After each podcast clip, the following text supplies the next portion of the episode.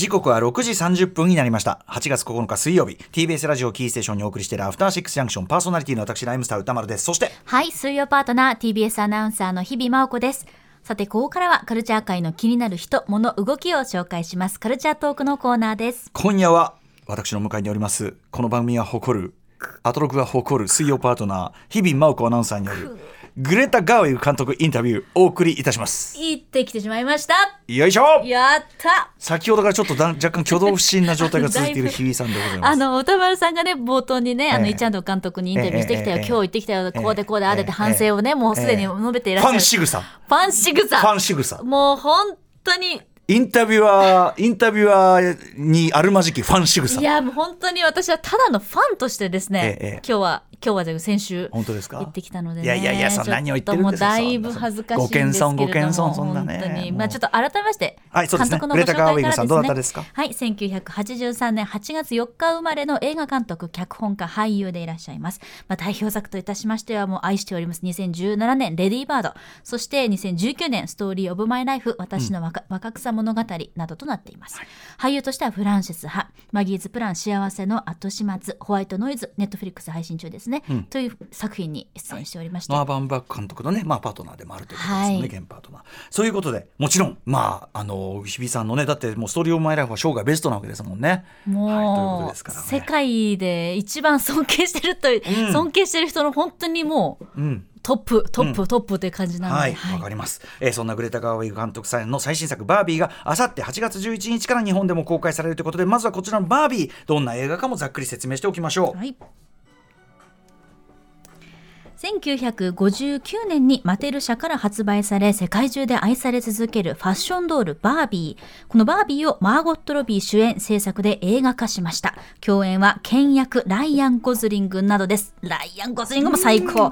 さまざまなバービーたちが暮らす。完璧な世界バービーランドから人間の世界リアルワールドにやってきた一人のバービーがさまざまなトラブルに見舞われながらも大切なことは何か見つけていく。そんなストーリーです。グレタ・ガーウィグは監督ほかですねマリッジストーリーなどのノア・バームバックと共同で脚本も手掛けていますはい、そんなバービー PR のためにグレタ・ガービー監督が来日されて、えーインタビューに答えてくださいました。ということで、まあ、この番組、日比さんがインタビューせずして、誰が、ね、ということですから、誰が他にインタビューよりよくできようか。いや、でも僕は日比さんに自信持てよって言ったのは、はい。それははっきり言って他のメディア、まあ、いろんな方ね、立派なインタビューされると思いますが、日比さんの視点、日比さんのインタビューっていうのはもうどう考えたって価値があるんだから、自信持って、その、言ってくればいいんすよ、つって、もう勝ち、ねえ。かもう勝ちなんすよ、なんいつってね。やいやもうね送り出しましたけどもね。送り出していただいて、はい。うん先週の水曜日ですね。行ってきましたよ。いかがでしたか？あの思ってる以上になんて穏やかにお話しされる方なんだろうあってものすごくパワフルな作品であったり、演技のもうねすごくパワフルなイメージがあったのでうん喋、りが早いのかなとか、うんうんうん結構大きな声でお話しされるのかな勝手なイメージがあったんですけど、ええ。ものすっごく穏やかで、うんうん。もう本当にそのイチャンドン監督もねおっしゃってましたけれども、はいはい。通訳を今回はあの大倉よしこさんにはい。お願いいたしまして。はい。本当にお世話になっております、訳している時間もですね私の目をこうじっくりゆっくり見てくださって、うんうんそのなんていうのかな言葉が足りないんですけどそういった優しいはい。雰囲気に私も包まれているような気持ちになったので喋、り方がとてもねもう、なんて言うんだろう小動物みたいになってると。思う、うんうん。でもそういった眼差しの中でこう包んでいただきながらもやっぱりそうですね。通訳として大倉さんが本当に的確に訳していただきまして、すべてのこう思いをあの汲み取って質問してくださいました。で今回翻訳というのはですね、はい。えっ、と映画ライターてらさわホークさんにお願いいたしました。おホークさん翻訳家としてちょっと今回は。はい、ありがとうございます。いつもね。はい。そして監督のボイスオーバーはですねナタリー・ポートマン主演のジャッキーファーストレディ最後の使命でグレタ・ガーウィグさんが演じたナンシーの吹き替えを担当され他アニメ「ガンダム G」のレコンギスタのミック・ジャック役などさまざまな吹き替えやアニメでご活躍の声優海伝美智子さんに務めていただきました。さあということで皆さんね、えー、お知らせの後すぐですね、こちら日々真岡アナウンサーによる、えーグレタ・ガーウィグ監督インタビュー音声もあのお知らせ明けすぐがっつり、あの聞かせていただきますでも本当にあのすごく私も楽しみにしておりますんで、はいえーグレタ・ガーウィグさんインタビューお知らせの後すぐですどうぞ After Six Junction. Uh, thank you for this opportunity. I'm great honor to interview today. Thank you. Thank you because no, uh, of course Barbie is amazing, but uh, Little Women is my best movie in my life. Thank you. I'm so so so happy to interview today. Thank you so much. That means so much to me. ありがとうございます。ではここからは日本語で聞きます。では最初にですけれども今回なぜバービーを選んだんでしょうか？というのも若草物語の時もそうだったんですがあの監督ご自身が大事にしているものを改めてここでそのご自身の経験から違和感であったり疑問みたいなものを映画監督として再びもう一度この作品を描きたいという強い思いを若草物語の時にも感じました。だからこそバービーになぜ今回挑んだんでしょうか？Well,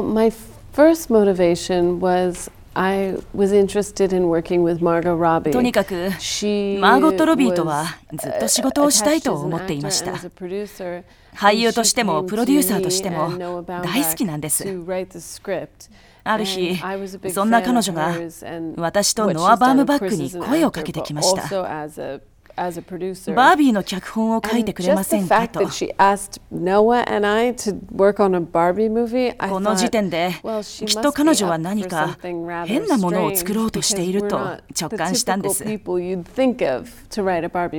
だって、普通バービーの映画を作ろうと思ったら、私とノア・バームバックに声はかけないですよね。まずその人選からしてとても興味を惹かれましたね。なるほど。その中でそのやっぱりバービーを描くにおいては非常にこのまあ皮肉であったりとかそのコメディゆえのかなり攻めた内容もあったと思うんですけれどもその上でマテル社とはどういったこう向き合いをされてたんでしょうか？Oh, well, the Mattel was not sure at the beginning この映画の企画をどう受け取ればいいのか。当初マテル社にはわからない部分もあったと思います。ただバービーの歴史が決して順風満帆で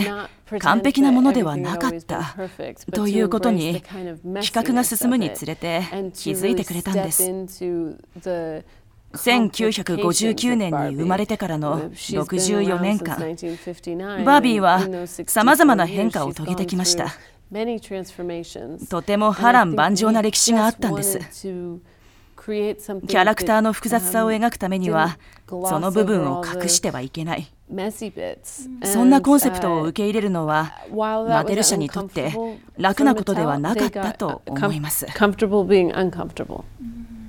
これまでいろんなバービーを作ってきたチャレンジしてきたマテル社だからこそこの映画が持っているパワーとかメッセージにも共感したのかなとも思うんですが監督はどのように感じますか？Yes, I think also they because they have a history of evolving their brand. そう思います。マテル社は常にバービーのブランドを変化させてきました。体型一つをとってみてもワンパターンじゃない。自分が周りと違ってもいいというメッセージをずっと伝えてきたんです。他のどんな企業より自分たちのキャラクターの進化に対してオープンだと思います。その上で過去のインタビューでこれはキャリアが終わってしまうかもしれないと監督答えているものを見ましたけれどもなぜそのように思ったんでしょうか？Well, because it was um, it was so vast as an idea, and because, like you said, something like Little Women ストーリー・オブ・マイ・ライフは愛情や憧れというようなある種シンプルなテーマについての映画でした。でもバービーはもっと巨大な映画でそのテーマはもっともっと複雑です。しかもおもちゃとしてのバービーにはこれといったストーリーすらない。だからまず物語をどうするかという問題があったんです脚本が出来上がったとしても今度はこのやたらと大きな飛行機をなんとか着陸させるようなあるいは細い細い針の穴に糸を通すような戦いが続きました。これだけ大規模な映画で 大失敗してしまうかもしれない。そういう不安は常にありましたねマーゴト・ロビーさんもおじけづきそうになったとも話していらっしゃいましたがただその上でマーゴット・ロビーさんという存在はアクターとしてもプロデューサーとしても心強かったのかなと思うんですがいかがでしょうか？Margot Robbie is the dreamiest person. She's so マーゴット・ロビーは史上最高に何というか夢のような人です。She's 私のドリームガールです。才能にあふれていて愛らしくて働き者で頭がいい。撮影現場で一緒に過ごす毎日が本当に楽しかった。プロデューサーとしてもスターとしても彼女は本当のリーダーでした毎日誰よりも早くセットに来て誰よりも遅く帰る。セット小道具衣装すべてに目を配っていました。映画にすべてを捧げしかもものすごく礼儀正しくとても感じがいい。あんな人は他に知りません。尊敬しかないです。She's dream person. Dream person. I really think so. そのグレッタ監督の私が大好きなポイントの大きな一つとしてはそのキャストを映すその角度がとてもいつも美しいなと思っていてマーゴット・ロビーさんの角度も今回はただセクシーなだけではなくて本当にチャーミングに魅力的に撮影をされていたこの角度がとても美しくて若草物語レトメの時もティモシー・シャラメさんのこう前髪とか目線とかそういうところが全て美しかったんですけれども何かこだわりを持ってらっしゃったりするんでしょうか？I love actors. I love 俳優たちが大好きなんです。私はいつもずっと見ていたいと思う俳優をキャスティングします。俳優たちの表情が好きなんです。これまで素晴らしい撮影監督と何人も仕事をしてきました。バービーのロドリゴ・プリエトはウルフ・オブ・ウォール・ストリートでマーゴットを撮っています。ストーリー・オブ・マイ・ライフで組んだヨリック・ルソー、レディー・バードで組んだサム・レビー、みんな偉大な撮影監督です。彼らが捉えた俳優たちの表情を撮影が終わってから1年経って毎日見るんです。その度にこの人たちを演出できて本当に良かったと感じます。私が俳優たちの一人一人に感じた愛情を観客の皆さんにも感じてもらいたいんです。I, I just adore them. 俳優たちを尊敬してるし、愛しています。きっとあなたもそうね。素敵です。そしてあのテーマについてもぜひ聞きたいんですけれども、まあ、今回そのグロリアがもうこれは許しておけないんだっていうこうセリフを爆発させるシーンに私は思わず涙を流してしまいました、まあ、グロリアだけではなくてケンもそうだと思うんですけれどもいわゆるこう女性のこう社会進出みたいなものをこう描くときに何かこう監督自身が気をつけていることとかこだわっている部分は何かありますでしょうか、well, uh, thank you. I'm, ありがとう。そう言ってもらえて私も泣きそうです。You're not alone. あなたは一人じゃないですよ。Um, I, I think I just keep going back to いつも考えていることがあるんですが私たち一人一人をある種の決まったカテゴリーに収めることができるかといったらそんなことは絶対にないと思うんです。誰かが決めた枠組みの中にいる限り絶対に見えてこないものがあるいつの間にか押し込められた箱のようなものからはみ出してめちゃくちゃをやってみるというか制約からあえて外れてみる。そうすることで初めてわかる。人生の本当の意味とか美しさみたいなものがあるんじゃないでしょうか。映画作家としてそういったことを語っていきたいといつも考えています。ようやくその箱からこう飛び出したいんだ飛び出していきたいんだっていうのがこうみんながこう言えるようになってきて日本でもいわゆるシスターフットという言葉が大変聞こえるようになってきた一方で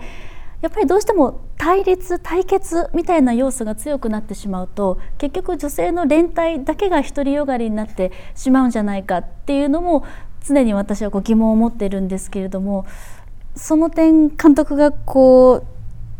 何か違和感というかシスターフットが描かれる作品が増えれば増えるほど何か疑問を呈したいことありますでしょうか？Barbie was created and then Ken was created as an afterthought. まずバービーが生まれてそれからケンが後付けで生まれました。そもそもケンはバービーのアクセサリーの一つでしかなかった。ケンには家も仕事も何も設定されていなかったんです。でもそれではキャラクターが長持ちしない。だから映画を作るにあたってちょっと変な言い方ですがケンにはケンのシスターフットというか他のケンたちとの連帯が必要だと考えたんです。この映画では社会的に下の階層で暮らす人たちの辛さも描きたいと思いましただから美術をデザインするにあたりマーゴットのバービーやケイト・マッキノンが演じたヘンテコ・バービーの生活だけではなくケンの馬や彼の家のドアなどさまざまな細部にもこだわったんです。そうすることで登場人物の生活がはっきりと見えてくる。ある日セットに足を踏み入れてこれは素晴らしいな。意味のあることをしているなと思ったのを覚えています。Thank you. I think time is close, so this is the last question. So たくさんの映画ファンが私たちのあのラジオのリスナーにもいるんですけれどもぜひこのバービーどうやって見てほしいかその見てほしいポイントを監督からお願いします。Well, um, I think that they should uh, wear if they want to, they can wear pink. できたらピンクの服を着て見ていただきたいです。今回の映画で再現したかったのは1950年代のミュージカル映画が持っていた雰囲気です。明らかにスタジオで撮られているけれどもセットの青い空が本物の空と同じぐらいに美しいそんな世界すべてが人の手で作られたものの美しさを感じてもらえたら嬉しいです。グレタ監督自身の映画愛やこれまでのこう思い映画へのこう愛っていうものがさまざまなところでこう見えた気がするんですけどじゃたくさん詰まってるということですね。Yes. I do. I love movies. 映画を愛しています。映画館の暗闇の中、知らない人たちと一緒に見知らぬ世界に連れて行かれる。そんな体験が本当に好きなんです。以前、よく映画館で日本映画を見ました。そんな私が今日本にいるということはすごく感動的です。東京を歩き回っているとあの時映画館で体験したことを思い出します。初めてパリに行った時もそんなことを思いました。映画でしか見たことがなかったのに。私は確かにこの通りを知っている。そう感じる瞬間がたくさんあります。映画作家として映画とは訪れたことのない場所に連れて行ってくれるものなのだと考えています何かに行き詰まったらいつも映画を見に行きます。そうすることで先に進めるんです。映画の中では何でもできる。映画はいつでもオープンで私を自由にしてくれます。そこでは誰でも自分だけの言葉を紡ぐことができるんです。私の映画には映画そのものへの愛情が込められています。Is in is in my movies. Thank you so thank much. you so much. Thank, thank you. It's great, great, great honor to interview today. And thank again, you. thank you for coming to Japan. Thank you for having me. ありがとうございます。Thank you. はいということで日比真央子さんによるグレタ・ガーウィグ監督インタビューをお送りしました日比さんお疲れ様でしたすごいいい雰囲気が伝わってきますね。本当ですか、嬉しいうん、監督はやっぱりあの日比さんのねすごくまっすぐな質問と、えー、質問意図と気持ちみたいなものを本当汲み取ってすごくあの本当に穏やかかつ丁寧に、えー、でもなんかその本当になんかこう思ったよりおとなしい感じの人柄っていうかねそうなんそれが伝わってくるような感じが良かったですしすごくまっすぐにこう私を見て対応してくださったのを忘れられないですし、うん、最初のところと最後のその映画の愛というところをね、語ってくださった時にはちょっとこう目がうるっとされてて、うんうんね、すごく思いをこう込めて言葉を紡いでくださいました、はい、そうですよね、うん、あのー、やっぱりこの企画そもそもやっぱりマーゴット・ロビーが、はい、あのバービー企画をそのまあこのねあのグレタ・ガーウィグさんとノア・バームバックに振るという確かにそこにもうすでに大きなディレクションがあるというかさすがプロデューサーって感じですね。やっぱね名プロデューサー。さすがドリームがあるよ、本当ね。あの夢のような人だってはい、それもあるし、えー、あと本当に印象深いところあるね。俳優たちの「I あの I love their faces もすごく良かったですけど、途中あの、えっと、もう許してはおけない。ね、えー、まさに日比さんが言ってた、はい、あれ、えっと、グロリアというキャラクターが言うセリフというところですか、ね、そうなんです。あの現実世界で生きるグロリアというキャラクターでマテルシャーで勤めているというキャラクターなんですね。うん、なるほどなるほど、はい、バービーが大好きで、小さい頃からバービーで遊んでいたという、うんうん、あのリアルワールド人間の一人、はい、はい、そのねくだり。でもそれを受けたそのグレタさんの回答も私も泣きそうだっつってね言ってくださったのも嬉しいですしあとまあ僕はすごくやっぱ受けたのはですねキャストを映す角度キャキャストを映す角度角度って連発した時みんなそれシャラメシャラメやろそれ。シャラメの話でしょって思ったら案の定シャラメ、はい、ね。あ多分監督グレタさんもあシャラメのことこいつ言いたいんだろうなってなったなんとなく。でも大倉線が見事にそのですね。私のバイブスをですね120%英語に正しく訳してくださって大変助かりました。シャラメの角度ってねはい受けてました受けてました。そのあたりもバッチリなフィールしたあたりじゃないでしょうかね。いやお見事でございました。ありがとうございました。本当に監督ありがとうございました、はい、えー、えっとバービーを見る前の本当に素晴らしいね、うん、えっとテキストになったんじゃないかと思います、えー、グレタ・ガービー監督脚本そしてマーゴット・ロビー主演制作の映画バービーはあさって8月11日から全国の映画館で公開いたします。ぜひご覧になるときはピンクの服何かリンク一箇所入れていったらよろしいんじゃないでしょうかということです。日比さん本当にお疲れ様でございました。ありがとうございました。ここまでバービー公開直前グレタ・ガーウェイ監督インタビューをお送りしました。え After 66 junction.